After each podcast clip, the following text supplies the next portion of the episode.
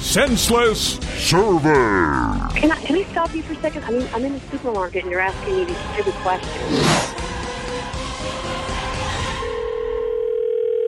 My drawer. Hi, I'm calling from the U.S. Census Bureau, wondering if you have, yeah, 30 seconds. You can answer a couple questions for us. Okay. I don't know if you've heard, but California is in a real money crunch. Would you support a new tax based on uh, people's height? No, How about intelligence? no. How about based on the amount of silicone in your body?